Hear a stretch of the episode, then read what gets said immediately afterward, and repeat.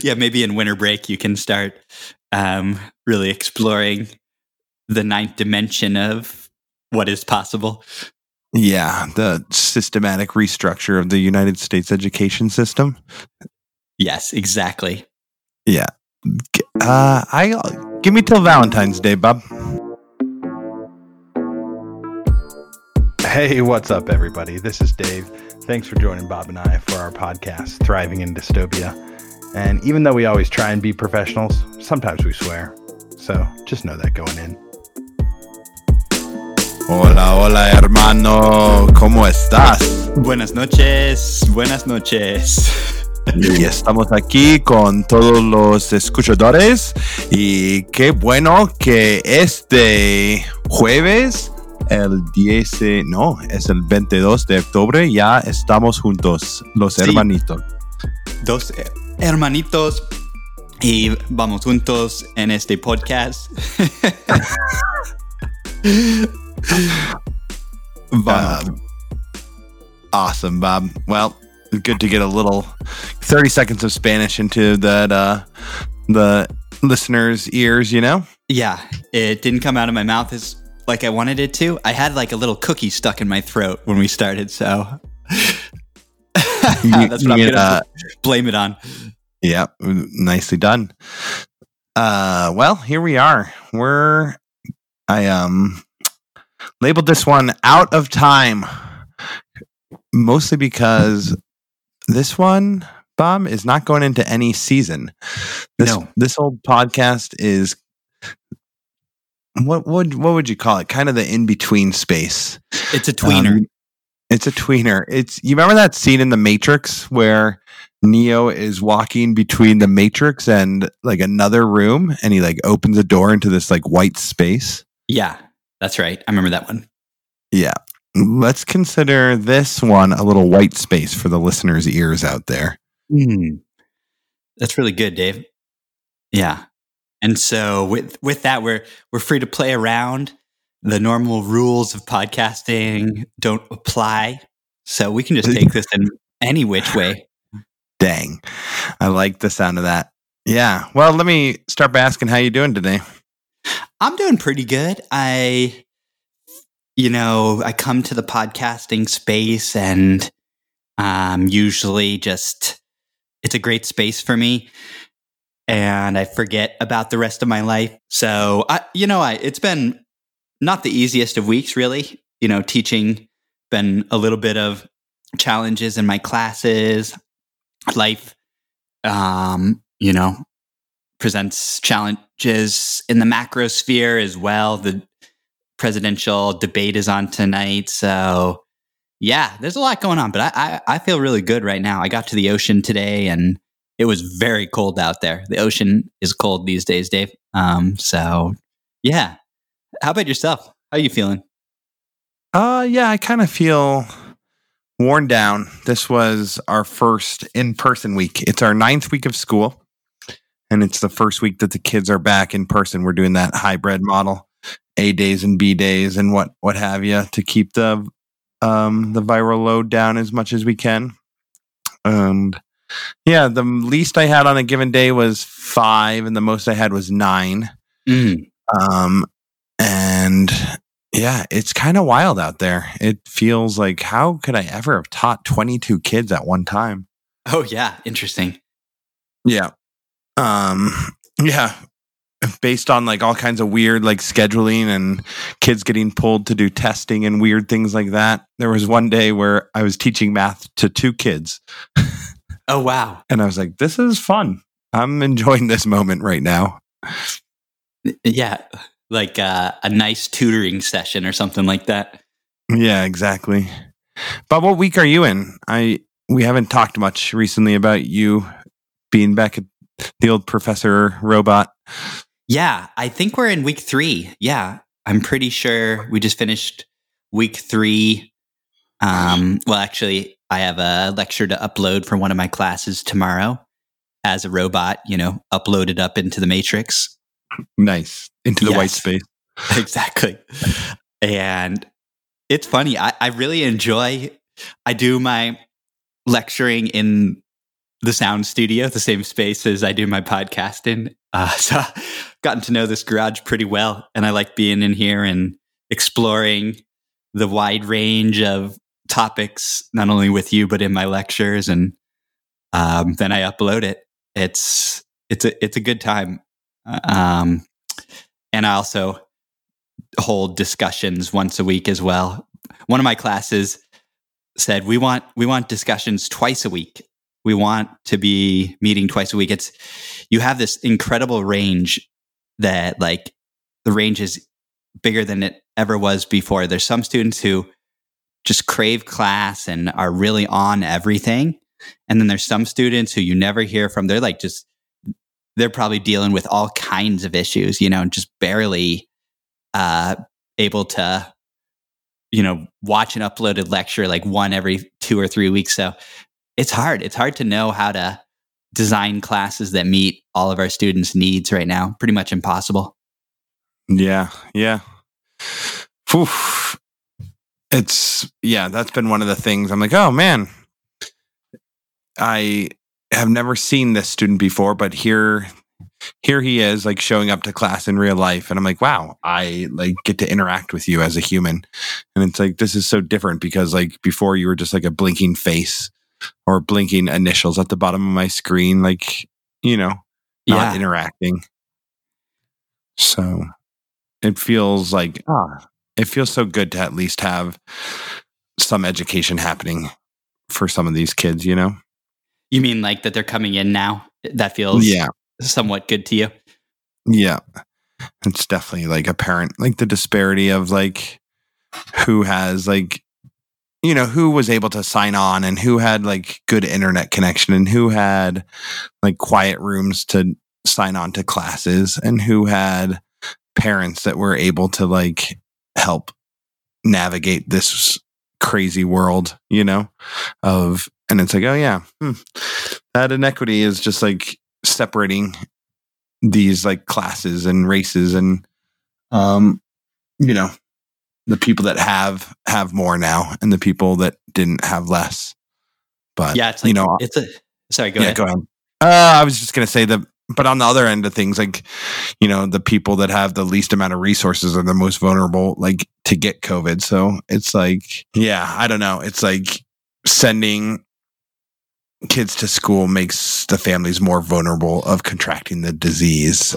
So yeah, their kids are getting better education, but like I don't know. It's just like a coin flip at this point. That's how I feel.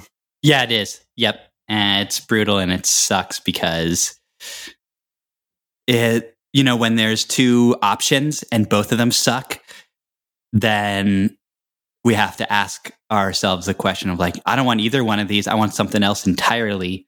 And why do I get these two terrible options? And then you start to say, oh, yeah, it's because of the way our government responded to this thing.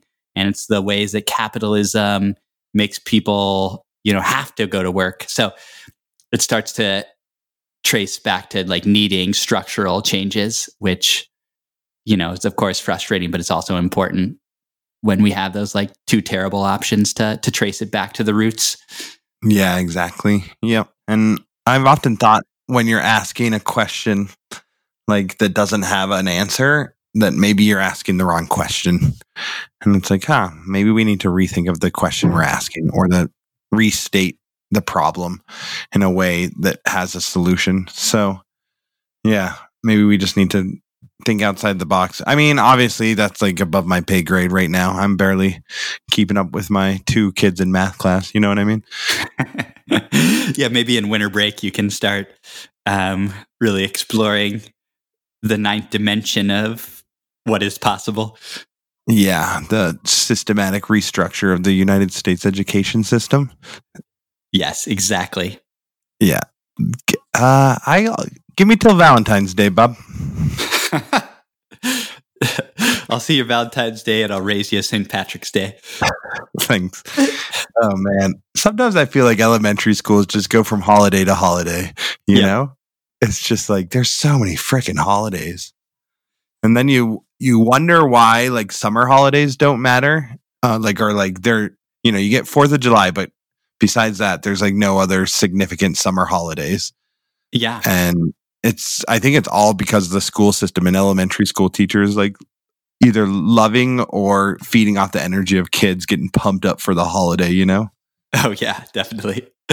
It's a it's a vicious uh, cycle, you know. The kids pumping up those those teachers, and those teachers just loving those those breaks and pumping those kids back up.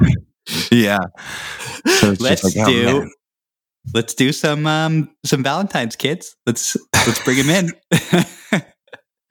hey Dave, uh, our listeners should know that mom sent me a very lovely picture of you uh, in your school attire. It's really beautiful cards she, she sent me, but it's from the school picture of 2019. I'm curious if you all did uh, any pictures for 2020 uh, remotely. That was that done in any any way where people took pictures and sent it in to the yearbook or something like that? if you remember, I don't know if you totally remember, but a year ago I was visiting you around this time, right around Halloween. And then I flew back hurriedly to get back to start my new job at the school. Yep. And on my second day on the job was picture day. So that's how I was able to sneak in um, pictures. Ah, so, So- picture day is still upcoming. It's upcoming, yeah. Um, I haven't quite hit my one year anniversary at the school I teach, and um, yeah, I'm excited to hit that anniversary. I've been thinking about it a lot because it feels like it's. I don't know. I don't know why. I mean, I'm like two weeks away. You know what I mean? But it feels like whoa. In two weeks, I'll have worked a year. You know, or like in, in two weeks, it'll be a year since I made the move to Fort Collins. Um, although that's not technically not technically true. The first three weeks I was commuting from Boulder. Oh yeah, that's Um, right. Yeah, but anyhow, yeah, it's pretty. I I will. I hope that we will do pictures, and um, I feel like that's something that as a school we're going to try and do to try and keep that going because I feel like that's we have to cancel so many like normalizing events, which is hard for anybody, but doubly so for kids. You know. Yeah. Um, and like just this week, we had to cancel Halloween and dressing up, which is kind of a bummer. Totally. So, Yeah. yeah, there won't be any like party or anything like that. I'll probably still give the kids some Smarties, you know, fulfill my lifelong dream of being a teacher and handing out the worst candy of all time. Are Smarties the worst? Uh, isn't it like there's a knockoff brand of Smarties that are that, that just t- taste like chalk? Yeah, Chalkies. Yeah. it's like ah no, I got so many chalkies this year. yeah. Um, all right. Let's hear it. What's your worst candy ever, Bob? The worst, you know. Um, I really don't like milk duds. They're like I think they're caramel or caramel and chocolate, but they're just so always so old and hard. uh, Yeah, I just can't stand milk duds. nice. Milk Dud hater. Yep, but I do love Whoppers, so I want that to be known. I want that to be out there. there was this one day where I was sitting down and this woman I worked with, she had bought a bunch of raisinets and she was like offering them up to people. And I was just sitting there bashing on how shitty a candy the Raisinet is. and I was just like, just like saying, oh man, who, who the hell eats raisinets? These are just like the worst thing you can imagine. And she's like, then why are you eating all my raisinets that I spent money on that I'm like super enjoying? And I was like, well, I kind of, I wouldn't mind a few more raisinets. Anyway, I, think like them, Dave. You like them. yeah.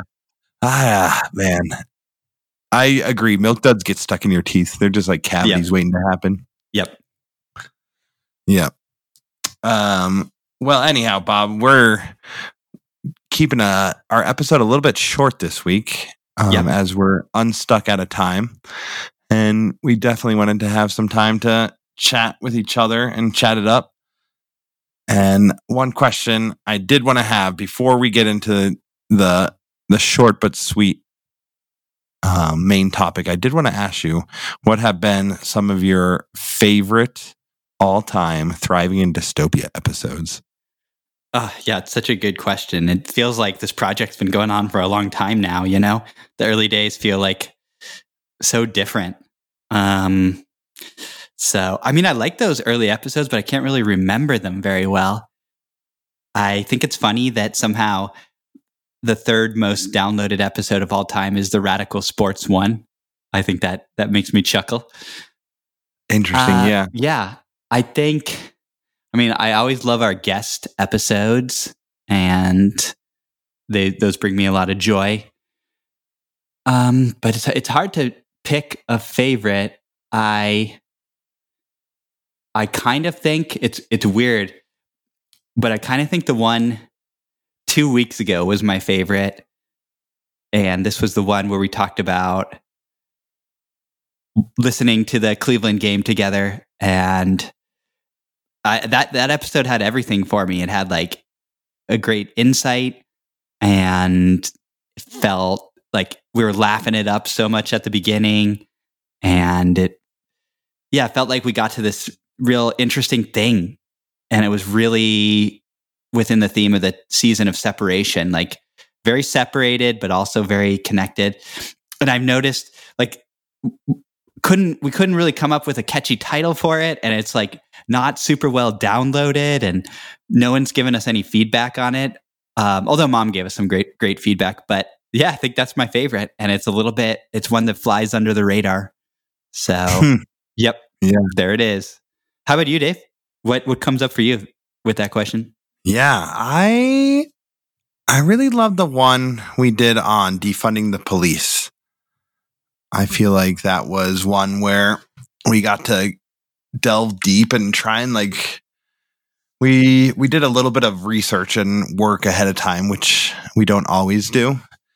And that one felt like one that like by doing that research and thinking about it, it like the episode pushed like me on a personal level to like think about the defunding movement in a way that I probably wouldn't have if I wasn't doing a podcast about it. I was like, oh wow, I actually want to like understand this a little bit more.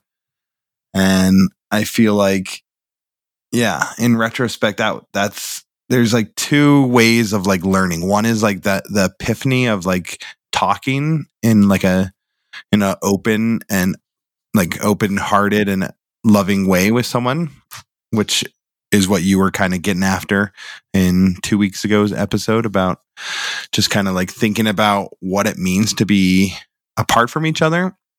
But then there's the other way of where you're like, I'm going to like try and understand this and try and like do some research and understand the the problem at, at large. And I feel like that one felt like a really good learning opportunity for me. And I don't know. I'm I tend to gravitate towards the parts of the episodes that aren't the the meat. I kind of like the the bread of the episodes a little bit more.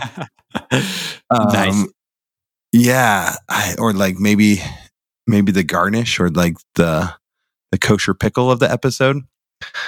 I just my favorite parts are like the starts and the ends where we're just yucking it up. And I feel like sometimes when I like go back and listen to episodes, I've just listened until we get to the the meat and potatoes, you know. I just like gobble up those pickles. I'm like, all right, let's just skip to the end and listen to some nice outro music, you know. you fill you fill up on pickles yeah, I'm, I'm off. Yeah, filled up on pickles. Hmm. Anyways, yeah. So I think sometimes I judge episodes by how much fun we have before the episode starts, and I I love episodes when we're real fired up and just like joking around. And I'd say uh, a good one of that was like the best one we had was two weeks ago as well, and that was just like hysterical. Just like It the, was. the yucks. I don't know why. We just so many all over the giggles so many giggles Yeah. Yeah. Anyhow, Bob, do you want to um, chat a little bit about the the meat tonight? I I like the meat, you know. As a meat minimal, minimalist, I, I like to get a little bit of meat where I can, and this is where I can get it in a given Yeah, week. this is your protein source. Yeah, it is. Yeah. We, well, we got a little. It's more of a tempeh meat this week. It's a little bit shorter, and we'll see where we get after. But Please bring it in. Bring the meat in, Dave. Yeah. I'm ready ready for it. So the other day we were, th- I was at school and realized that I have a United States flag in my classroom and didn't even really think too much about it. Like it's just there, you know? And I kind of got to thinking about how when I was a kid, we would stand up every day and do the Pledge of Allegiance. And I, as a kid, you never think about it. You just like try and memorize the words, right? Like I it doesn't those words mean nothing. They're like you could like define the words, but when they all are strung together, it's definitely like a, you know, eighth, ninth grade reading level to even like make sense of them, you know? And yeah, I just kind of started thinking about the Pledge of Allegiance and wanted to sort of see what you had to say about it and what the whole symbol of the flag. We were thinking about a possibility of doing a whole season on symbols, but I don't think we're going to end up going that direction. So I still wanted to chat about symbols as we come unstuck out of time in the white room. And yeah, I'm just I'm just curious. Do you want to start by like just saying the pledge, Bob? I, I do not, Dave. I do not want to say that thing. um, but I did like what you said the other day, where you um, highlighted certain elements of the pledge. I guess the reason I am so adverse is um, I'm so adver- adverse to projects of nationalism. Those bother me extremely. And I think they're very powerful. I think you're right. I think kids don't know what they're saying at all, but I do think just the ritual and doing it and like doing it to the flag creates a flag worshiping, which sets people up towards towards nationalism. And I think it's a great ill of society to be nationalistic. Interesting. Yeah. I hadn't even um, put those two things together, but that idea is definitely the thing that is rubbing me the wrong way about the Pledge of Allegiance, the nationalism. And it's a very robotic thing, right? Anything that is done in this on this grand scale to produce patriotism or nationalism um, in a robotic way that is it's pretty brainwashing isn't it It is. It's like it's very much uh, yeah, like getting getting kids to memorize it, getting them to rem- like their bodies to stand up, look to the flag. It's all this like ritual to like ingrain it at a really deep level. And kids might not understand it, but I think they eventually do or I I think I reflected on it when I got a little bit older and you know I think it had an effect even on someone like myself that was like probably more critical than the, the average kid. And I, I definitely got caught up in in like US nationalism and feel like I feel gross about it, you know, many years later. yeah interesting You know that picture picture of me in Germany? uh, Oh, when man. you're dre- dressed up as captain america Yeah, exactly. if that if that thing ever gets out, I'm done, Dave. I'm done. yeah so that's that's one way the show might end come to a screeching halt yeah that's a classic i'll try and dig that one up yep. we we got to keep on going to the archive to find more and more embarrassing pictures. You found the uh, Chauncey Billups and the Goon picture that I've been trying to get on the website. Um, we'll have to get the Captain America picture up there. Yep. Great. Love it. Yeah. I think another thing is I don't feel that it's bad to have identity. Like I don't, I don't, I don't think it's bad to have an identity. Um, and more on a local level, you know what I mean? Like Yeah, I feel for like sure. it's, it's, it can be super empowering for kids to believe in community and for kids to be taught that the community that they live in it has that they it's their place and it's their home and it's theirs, you know? And it's interesting. There's this author, his name's David Sobel, and he um, deals a lot with like place-based education. He does he teaches a lot on environmentalism and one of the things he says is you shouldn't we shouldn't be teaching about tragedies in the environment to kids that they can't really affect mm-hmm. and it's like pretty common for us to teach about like polar bears um, that are dying because of global warming or rainforests that are being um, cut down and like asking kids to reflect on that when you know, most kids in the United States will never visit the Arctics. It would never be something that the vast majority of kids will never see a polar bear or a rainforest um, or like the Pacific Gyre, but they're asked to reflect on it from all across the country, right? And like, what could yeah. you do about this? How can you do that? But like, you know, of course, like we have fires in our backyard right now. I mean, not literally, but close. Um, and there's always like environmental issues that are popping up that are more but it's like we need to keep them relevant. We need we need to keep it place based we need to teach about what it means to be from the area that we're actually from you know? Oh yeah and, i agree with that. Yeah so there's it's just i don't know it's it's a complex thing. And the other thing i wanted to say is i feel like there's a lot in the message of the pledge of allegiance that i agree with. Um not like worshiping the symbol. That's like one of the issues that i really don't like, like pledging allegiance to the flag is like saying like my allegiance is to the flag, it's to the symbol, it's to this concept. Um but you know like I believe pretty strongly that we need like the idea of liberty and justice for all. That feels like more in line with who I am. I want I know that when the pledge was written, you know, people of uh, color were not considered people. So it's like writing them out, you know. But I feel like I want I want justice and liberty and or freedom for people in this country, you know. Like there's um I don't know. Yeah, I don't there's a piece of it. I think there's like pieces of the Pledge of Allegiance that feel like they have a, they speak to me a little bit, but you know, I guess last week I was talking talking about the Epoch Times and how there's pieces of that that speak to me too, you know? Yeah.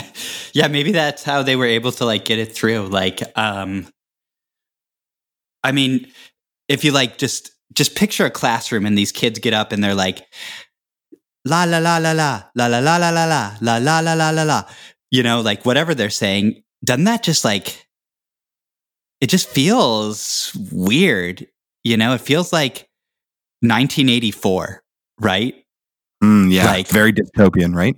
Yeah, it's like what the hell are these kids doing? You know, like this is definite brainwashing. I like if I don't understand what they're saying at all, I would just be like, "Oh, these kids have been brainwashed. I don't know what it is, but they're brainwashed." Um, so it's like, yeah, you know, no, back to your point, like there there is some good parts of it. Yeah, liberty and justice for all. That's that is really good. Um yeah, allegiance. Like, I mean, allegiance feels like so like what the fuck? Allegiance? Oh, you know, sorry to swear.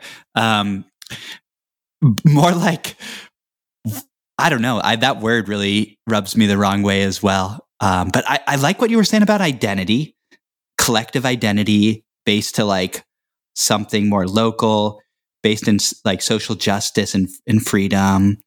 Um, and I do like ritual when it feel like, you know, like, um, a land acknowledgement, you know, of like, this is indigenous land and, um, we're on indigenous land and that means something like that's important. And that's like a ritual that we do when we start events. Um, so yeah, it is. A, it is a, like a, a mixed bag where I think you're bringing up some good points, Dave. Like that, there's some things that are like that probably feel like ah yeah, there's something here, and then there's other parts that are, are not. Um, so yeah, those are some thoughts on it. Yeah.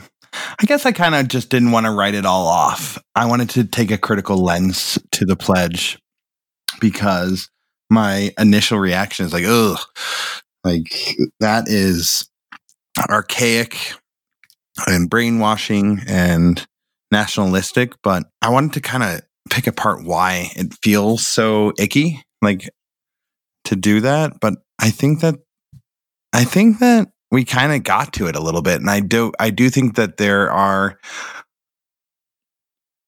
like pieces that i want to hold on to because i don't and i i do also feel like if it feels really yeah that that idea of ritual like how can we find ritual without brainwashing you know because i am a big proponent of finding a way to honor the land and the country that we are in and the people that came before us, you know?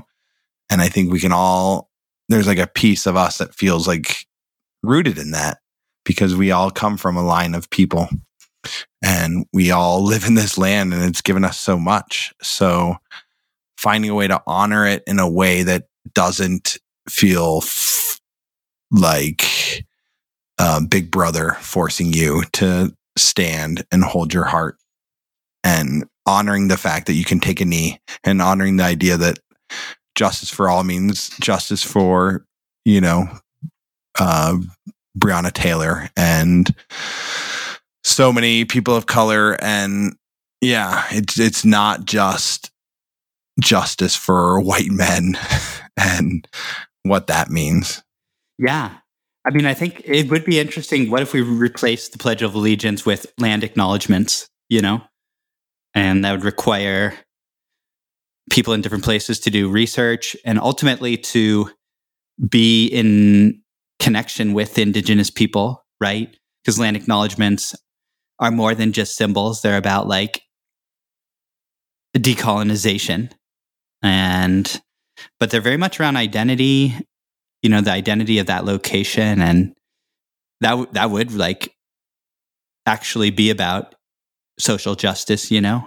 Um, so that might be interesting thought to replace the, the pledge with land acknowledgments. Mm-hmm. Yeah.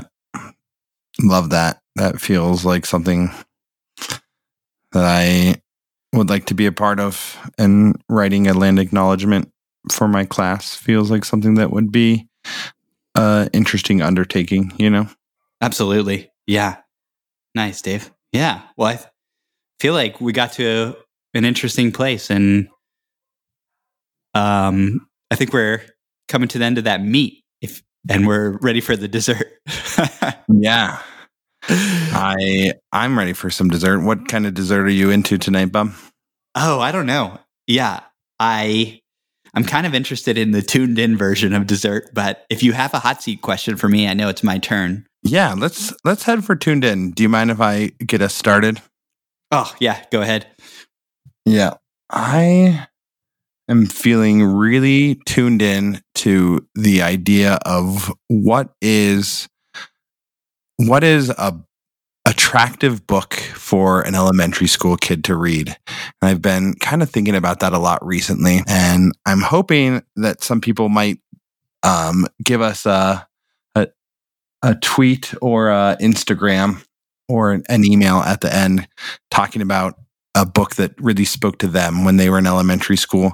We do read alouds every day, and I like to get into chapter books. And I've been kind of reliving some of the chapter books of my life that sort of spoke to me. And when I was in elementary school, so so far we've read Stuart Little, and we're coming to the end of Where the Red Fern Grows, which are mm, both nice, pretty classics, but they're definitely dated. Um, you know, there's a lot of the idea of what it means to be a man in where the red fern grows. Oh, yeah. And there's a lot of ideas of like waspy New York stuff in Stuart Little, um, which is pretty funny. Um, there's like two whole chapters on boat racing and how to properly jib a squall or squall a jib or whatever. Um, I'm just like, what am I reading right now? Like, of course, it was written in 1922, so it's a different different time, you know. Um, but yeah, I've been tuned into that idea and I just know like I've been excited of like building my classroom library and I've been spending a lot of time like trying to excite kids about books. So I'm very curious to get some feedback on that. That's good. Yeah. We got to get our listeners to get at us and that's a good one. So, yeah. Um so it sounds like you're li- you're looking for like more modern versions too that are like not so hegemonic. Yeah, maybe. I don't know. I'm just looking for anything. I'm I also like the nostalgia and I think that these books have held up through generations and I think it's important to connect on that the generational lines, you know, because our parents assuredly read Stuart Little at some point and grandparents and, you know, children will read Stuart Little. It's like one of those things that it's like you know, you don't quite know why Tales of a Fourth Grade Nothing is a book worth reading, but you read it and you're like, huh, yeah, I guess that was something. That's true. You know, um, my my good friend Blaze is like really changed my perspective on young adult literature, and like, there's some really good young adult fiction out there. Um, yeah, that she has some great, great ideas. So hopefully she gets at us, or I can check in with her too. Yeah. Look at looking at you, Blaze. Think, come after us. Yes. Um, And I'll can I just say- do a, a quick connection, Bob? Sorry. I Yeah, you can. just want to say that one of the kids that was reading a book called The Fastest Kid on Earth, and we were talking about that in class, and they wanted to know if there's any video, YouTube videos on the fastest kid on earth. I'm like, well, let's find out. And we looked up the fastest kid right now, and that kid's name is Blaze. And boy, is that kid fast. It's fun to watch that kid run. Wow. Anyways, go ahead, Bob. Um, I just want to say, like, when you bring up this question, um, I feel like the book I came to mind for me is that book Fade by Robert Cormier. Do you do you remember that one? I do not. I've never heard of that one. He wrote The Chocolate War. Do you remember that one? No, I don't remember that one either. Yeah, Fade. I think Fade was one of the most impactful books. It- it's about like a kid who has a gift of being able to like basically become invisible. Um, cool. But I'm looking it up now, and it's a controversial book because he witnesses scenes of murder and incest. So it's on the top 100 most frequently challenged books. So um, I don't know that I can actually recommend it, but I do remember it being one that I liked reading when I was a kid. Right. Huh. Wow, you're a Cormier guy. I'm a Cormier guy. I'm a chocolate man. nice. Um, all right, for my tuned in, um, been watching a show on Netflix called Unsolved Mysteries. Have you seen any of those episodes, Dave? no, I haven't even heard of that show. I guess there might have been Unsolved Mysteries back in the 90s, and there's like new ones. And I think it's pretty popular. It's like number one on the Netflix shows, and it just traces, it's like they're like 45 minute episodes of cases that are very mysterious and like still basically not solved about mostly about murders or or people who have died. Um, it's it's it's haunting. It's definitely haunting, but it each episode is so interesting because they like interview people of like how this happened, and in each case, there's so much intrigue, but they don't know what actually actually happened to the person. So, yep, Dang. been Yeah, watching that, and they've been sticking with me. I do remember that um, show, and I'm and now remembering that Netflix did rehash it, or like they came out with new ones. Yep. And I think it's by the person who did Stranger Things. Is that right? Oh wow, I didn't know. I think there's a connection there. Cool. Um, and it's yeah, it's also coming into the Halloween season, so Julie was asking me what what movie are we going to watch for Halloween, and I am going to put you on the hot seat, Bob. I want you to rate make a recommendation of a Halloween movie to Julie and myself. Uh, do you want a scary one or a fun one? I think I'm going to get both. So give them both up, Bob. um, you know, Netflix has a fun one. It's it's pretty fun. And it's the new Adam Sandler movie, Hubie Halloween. Oh yeah. You watched it? It's fun? It's fun. Yeah, I did. And there's so many like famous actors and people in that movie. Um, so yeah, it, it's worth it if you're looking for a fun Halloween movie. It might be, yeah. I I just can't really stand Adam Sandler, but maybe it's worth it. Yeah, it's basically he's reprising his role from The Water Boy. Oh yeah, Billy Boucher, right? Bobby Uh, Boucher. Yeah, exactly. nice. And what about a scary one? A scary one. Hmm. I guess maybe Unsolved Mysteries is sort of up that alley, huh? Yeah, it cer- certainly is. Yeah. Oh well, I mean, also on Netflix, that um, the Haunting of Bly Manor is actually like a long ass miniseries, and it's pretty good. It, it's just really slow, but I think that's. I can't ever see you watching that thing. No. but to be honest, Dave, I can't see you watching scary a scary movie at all. Yeah, I don't So- know why I was looking for that. So yeah. Last scary movie I watched was uh, Get Out, and I watched it from two rooms away. You know? exactly, with uh, both eyes closed. Yeah. Oh yeah. nice. Uh, well, that's great, Bob. Thanks for thanks for giving us that hot seat, little brief brief one, and giving us double dessert this week.